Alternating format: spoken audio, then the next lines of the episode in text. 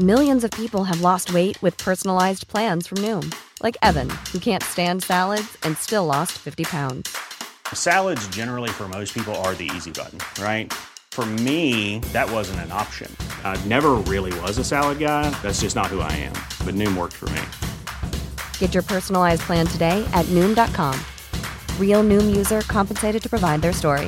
In four weeks, the typical Noom user can expect to lose one to two pounds per week. Individual results may vary. Jewelry isn't a gift you give just once, it's a way to remind your loved one of a beautiful moment every time they see it. Blue Nile can help you find the gift that says how you feel and says it beautifully with expert guidance and a wide assortment of jewelry of the highest quality at the best price. Go to BlueNile.com and experience the convenience of shopping Blue Nile, the original online jeweler since 1999. That's BlueNile.com to find the perfect jewelry gift for any occasion. BlueNile.com. Hello and welcome to Nothing Concrete, the Barbican podcast. I'm Ben Eshmade and we return for another archive edition, this time on the subject of cinema. Back in 2017, we got to spend time in the company of writer and director Rungano Nyoni, where she talked in detail about her debut film, I Am Not a Witch. It's a life or death accusation, which can be based on as little as like someone has a dream about you. Wow. It's a bad dream, and they dream you're chasing them, and then they wake up and you're like, you must be a witch. Why were you in my dream? In this film, Nyoni has created an impressive drama which tells the tale of superstition in a small Zambian community. We follow the young girl Shula, played by Maggie Mulubwa, who is accused of being a witch. Hello? Hello? Hello? Hello, uh, good evening. Good evening. Yes, am I speaking to Mr. Banda? Yes? How may I help you? Uh, sir, this is uh, Officer Josephine. Yes? I'm calling you from precinct 1178. Uh, Um, I was asked to call you. Uh, we have a situation here. what situation do you have? I have a small girl here. They're accusing her of witchcraft. So? Sir, so the same girl is not denying. What? She is refused to confirm or deny if she's a witch. Back in 2017, the director told me about the struggles and triumphs of the filmmaking process. What inspired you in regards to the subject matter for the screenplay and the film? Uh, several things, but I think, like in hindsight, I was probably interested because I'm, I'm a bit of a messy writer, so I don't know what really inspired me. But I think the idea is how other humans impose rules that can be sometimes absurd on other people, that either said or unsaid, and then how we easily conform to those rules and how difficult it is to break break out of these rules. And that's what i was kind of interested in doing thematically. And then i found uh, the witch camps were a great place to put that because they were an example of everything i kind of wanted to say. Because it was mainly aimed probably at misogyny. That's probably what i was trying to say like i was probably trying to say something and, I, and that's what it got me to the witch camps. Yeah. Yeah, I wanted to sort of discuss the word itself, witch, mm-hmm. um, which obviously is you know very much in the in the tit- title of the film. It's such a powerful word and has so many preconceptions. Mm-hmm. It does throughout time, hasn't it? And then people still use it to insult other women. Like in the mm. West, it's quite amazing. Like she's a witch, and then you can substitute the W for the other word. So yeah, it is. It has a con. It has it everywhere. And then the problem with you know parts of Africa is it, it's a life or death accusation, which can be based on as little as like someone has a dream about you. It's a bad dream. They dream you're chasing them, and then they wake up and you're like, you must be a witch. Why were you in my dream? So it has a very powerful thing. And then I had this discussion earlier that people are transforming this idea of witch and trying to make it into like a positive thing.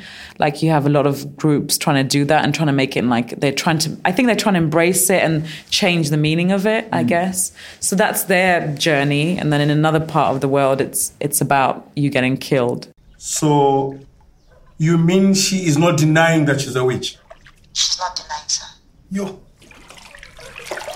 Listen, has anyone tampered with her or even threatened her? No, sir. Good. But, but sir, um, should we proceed to go to the orphanage? No, no, no, no, no, no, no, no. Listen, don't be fooled. Okay, don't be fooled by these witches. Okay? Yes, sir. The witches can be very cunning and deceiving. You understand? Yes, sir. Good. You did well to call me officer. You did very well to call me. And so stay where you are. I'm coming right there. Let nobody touch her or even just talk to her. Keep her there. I'll be coming. Okay. Okay, sir. I'll be coming. You did well. Also in the film, though, again on that theme, is that the young girl who plays the witch. Um, she's kind of put upon to you know cast good weather and give good fortune to people as well. So I'm not saying it's positive, but it's um, she she- she's used to try and solve problems. Yeah, but she's used because uh, they believe, you know, witches have some kind of spirit. So, and they can harness that spirit to do whatever they want to do with it. So it's just the idea of getting someone who has these tools or these magic powers and transforming them into something good. This is what they sell it as in a way. It was a very funny thing doing the research because there were so many contradictory things. And a lot of times, witch doctors, for example, are good, and then witches are bad because they cast evil. But witch doctors do bad things, but only in the purpose of good. It was very confusing, the rules. So I was just like, at the end, perplexed by it. And then I just thought, I may as well just put that in the film, and everyone would be like, what? as well, as much as I was. So. The film starts. Uh, we see the witch camp or the witch tribe as um, as a tourist attraction. Yes. Yeah, I wanted to start off with that. Again, I'm trying to make everyone complicit in this thing and not make it just about, oh, it's backwards, you know, rural people in Africa, villages that believe these things. I want to make everyone in- implicit in the exploitation of these women who are accused of being, not just in a local sense, but also internationally what that means. And at these camps, for real, they have people coming by taking pictures of them. And I've seen lots of pictures of them on, on blogs and internet when I was doing my research. And they kind of exploitive, objectifies them also. So that's what I was kind of interested in showing like everyone's guilty. Everyone. yeah. Briefly, what's the kind of journey that you led to the point where you've made your debut film? Did you do a lot of short films? Did you how how did you get to this point? Well, the thing I say is I didn't go to film school, which I think is okay in other places, but here I felt like it was a bad thing because I had meetings where because I wrote my my partner went to NFTS and I wrote all his films. So sometimes people ask me for meetings assuming I'd gone there. You see their face when I go, "Oh no, I haven't been to NFTS. I've never been to a film school." And they'll be like, "Oh shit, what have we done? She, she's here now. What do we do?" We've made a big mistake. So that was the hard thing that I discovered. So I went through that route and I, I self taught through making short films and I learned through doing a lot. And then it makes it sound easy. Like I made my shorts and then I made my feature, but it's a long, long journey. Uh, This is 10 years. Of working, and then finally it culminated in a film. More than 10 years, about 12 years. What's it like at this part of the process where the film's just about to be seen by more people and the journey will go in many different directions after this? It's a different kind of pressure because in short films you're protected in a way because a people see and they see it kind of in its purest sense. So you don't get reviews, you don't get stuff like box office, you don't get compared. You know, you got accolades as short films, but they felt like nice and pure. But now you want to do it to win, to win, to win, because that means something. That means more box office. Maybe making more film, more meetings, more something. So everything's now something, and I'm like this is n- not as much fun as I thought it would be. and also now I'm, I'm started, I, I made a point of not seeing reviews after Cannes because I was still editing. Hmm. But now I'm starting to read reviews and now they're becoming really important, you hmm. know? And then that never used to be. You're refreshing. You're refreshing your IMDb page thinking, what has someone said? What am I in the star thing? And I'm, I want this obsession. Like now after I come out of festivals, I'm going to do like a cleanup because now I'm obsessed with not filmmaking. It's about how successful it's going to be or deemed to be. That's a crazy thing. But I made a film, so that's a great thing. Hardly anyone gets to make films, and given such a generous budget for a first film, is quite incredible. So that I should concentrate on that. I mm. think, yeah. Halo Bambuya. Ninaba shula. Kani shura. Naba naba mpele ibumba dia dia ibumba dia dia dia dia baka bwalala. Namba shishi bila panangu masana ndefa mungu furishe kom mbula pomu. Let's talk about Shula.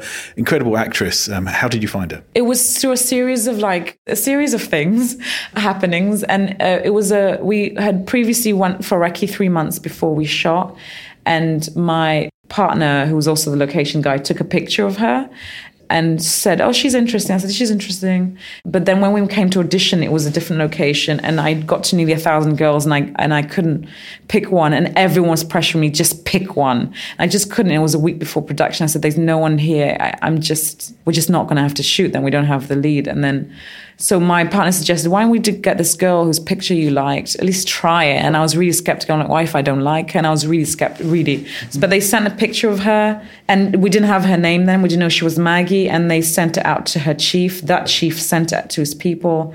And based on a picture they found her, they located and brought her down. And she was, thank God, because it was like we got her only a few days before we started shooting. So would have probably started shooting without her. I don't know. And uh, a lot of the rest of the cast were non-professional actors as well. Yeah, a lot of them. The women were certainly, but again, it, the the the key is in the casting. So if you cast wide enough, you'll find people, and you usually find people who's who their characters like this. So. So we did a couple of workshops, and then we kind of identified these women who, and the workshops aren't like about acting; they're about doing stuff, and then you just figure out how they, the dynamic is and what these characters are like in real life, and that's what you kind of get. That's how you get who you want. So it's not hard once you get them. Yeah, it's not as hard. I wanted to talk about the look of the film. One thing that's very striking is that the witches are sort of tied by what's a ribbon, a, a cord, mm-hmm. uh, to, to, what I would call a bobbin, a, yes. a kind of, uh, yeah. and, and, that is just really powerful thing. Mm. It was uh, it was a lot of thought. It took me a while to get there because in real life they the women are controlled through a variety of things. Sometimes it's like a, a they're given port, like concoctions where they say if you drink this concoction, it means you can't fly, you can't commit evil, but you have to work under our rules. Other times it's like they draw a, a boundary, like a chalk, where they say you can't go past this. If you do, you die. So I was trying to find a way of kind of mm-hmm. illustrating that physically, and then I thought of the ribbons. Yeah, were the best thing. And then obviously they're going to be tied to something and it has to be a bobbin because there's what else would it be? I, don't know. And how in general was the shooting in in zambia? Was that was that a really great experience? No. No it was really hard on everyone i have to say. I can't even lie about that. It was really difficult on everyone because it's not just zambia it's just the idea of it was a very ambitious project. So you get money from Britain and France, you bring it to Zambia, where people are speaking their local languages. You've got British head of department. You have to bring South African people. You have to bring South African crew. It's complicated. And then you have a place where the infrastructure, film infrastructure, is not that developed. So you're finding things out and people are finding things out. And they were finding ways to charge us. Like we all had to get at one point press passes and we're like, but we're not pressed. Like, yeah, no, you need, and and we need the little girl needs a press pass, yeah, to film because people didn't quite know. They knew they had to wanted to tax it somehow, but they didn't know how. So they were like, you know, no, everyone has to pay ninety dollars or something ridiculous for press pass. So it was like little things like this that that made it hard. And then we're also Emily, the producer. It starts out. I'm starting out, and we're discovering making a film together in the most difficult circumstances. It was tricky on everyone. Yala loca, yala loca, yala loca. Is that it? Exactly when is it going to rain?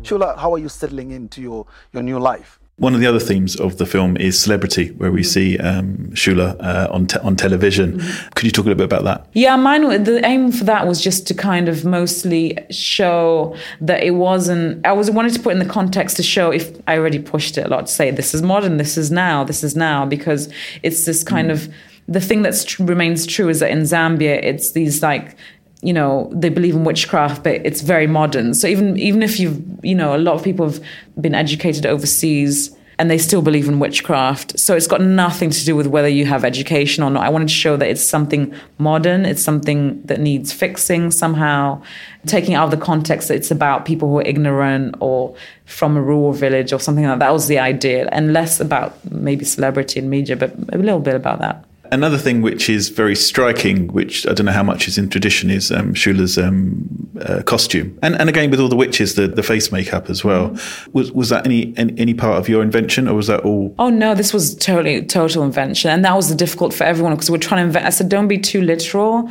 don't do research, and then you get something that already exists. We have to create our own world so that we create our own rules, so people don't compare it to another. I don't want people to identify something and say, oh, this is what that is, and that's why it's because of that. So we made our own world. So uh, in terms of costume, Holly was amazing because all I said was like for her costume, I said I wanted it to be restricted and kind of hobble a bit and make it awkward, and that's all I gave her. And then she came up with this like amazing thing where she's got her hands coming out and she hobbles, and then she's got this collar, and that was her complete her invention from like a blanket, and and they had to use like you know resources. And then the women that wear blue that was also holly. We came up with different ideas. Before we were coming up with really restricted things where they were covered from head to toe. But i was like no i think let's go more like they're kind of workers. They're workers because they're working for the government. So let's hmm. do that more utilitarian. So she came up with her uniform, and so it was like it was just talking and and shaping things, putting things from other stuff and kind of mixing it together. You've talked about some of the struggles so far. I mean, I mean, how was the edit for you? Hard. because it was a hard shoot. The edit will be hard because the material you don't get exactly the material that you want. It's inevitable. But it was tricky because I think also what made it tricky is not just the material, is that it was tonally what we wanted, what we were going to have, and it took a while for me to discover what tone. Hmm. Because at one point it became very earnest, and I didn't know what that it was earnest. I didn't like it, so I'd watch. it. I'm like, I don't like my film. I just think it's really boring. And then we watch, and everyone sensed that. So oh, they thank God because I had really good executives, so they sensed it, and they're like, I don't think this is the type of film you set out to make. Like, so I read the script again. I said, Ah, yeah, no, it's supposed to be funny, wasn't it? And then I kind of re-edited it. It was getting the right kind of shape. That was hard. Tony, it's very tricky to get. That's why Mm. the editing took longer and had more few people on there. So yeah. You shot a lot then, did you? Or No, that's the problem. So if you shoot a lot, that's a problem because you overshoot. What we did, David and I, was we wanted to be really concise with what we shot, and then it kind of ends up buying you in the end because, and also we were also short of time. So you're trying to be concise, precise, and then you're short of time. You end up the opposite. You don't end up with a lot of footage, and if you don't end up with a lot of footage, it's very difficult to maneuver. It's just as difficult as if you have too much because you have a very small space and, and you're trying to make everything work, and every millisecond counts. It's really. It's, I didn't expect it to be as hard, but that was what made it difficult too. last question, where next? I know it's a good question, everyone, and it's really disappointing because I'm asking everyone if anyone has any ideas, send them to me because I spent so much time focusing on this, and it was my one baby. You know, you just mm-hmm. you just, and then it comes, and then you do it, you you finish it, and you're like, oh, I. I have nothing. I have to start again. So I'm starting again, basically. What a wonderful journey looking at a blank piece of paper. I can't, I'm really excited about it. I'm not. I'm just reading loads of books and short stories and trying to figure out what I'm going to do next. Well, I'm going to finish with congratulations. It's an incredible achievement. Thank you. Thanks. It is, isn't it? I made a film. God damn it. God damn it. I made a film. I'm a woman.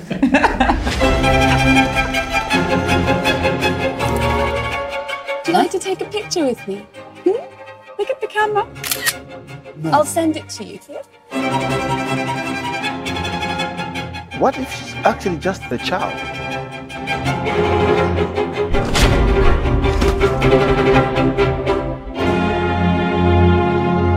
Thanks to Rungano for that honest and fascinating interview. A bold, accomplished, and visually rich film that you should try and track down on a streaming site of your choice. I'm Ben Eshmade. Thanks for listening to this archive edition of Nothing Concrete, the Barbican podcast. Here to inspire more people to discover and love the arts with weekly episodes of archive finds and themed series. Subscribe to Nothing Concrete on Acast, Spotify, or wherever you find your podcasts. And if you can, leave us a review to help us get the word out. Planning for your next trip? Elevate your travel style with Quince. Quince has all the jet setting essentials you'll want for your next getaway, like European linen, premium luggage options, buttery soft Italian leather bags, and so much more. And is all priced at 50 to 80% less than similar brands. Plus, Quince only works with factories that use safe and ethical manufacturing practices. Pack your bags with high-quality essentials you'll be wearing for vacations to come with Quince. Go to quince.com slash pack for free shipping and 365-day returns. Hey, it's Paige DeSorbo from Giggly Squad. High quality fashion without the price tag. Say hello to Quince. I'm snagging high-end essentials like cozy cashmere sweaters, sleek leather jackets, fine jewelry, and so much more. With Quince being 50 to 80% less than similar brands. And they partner with factories that prioritize safe, ethical, and responsible manufacturing. I love that. Luxury quality within reach. Go to quince.com slash style to get free shipping and 365 day returns on your next order. Quince.com slash style.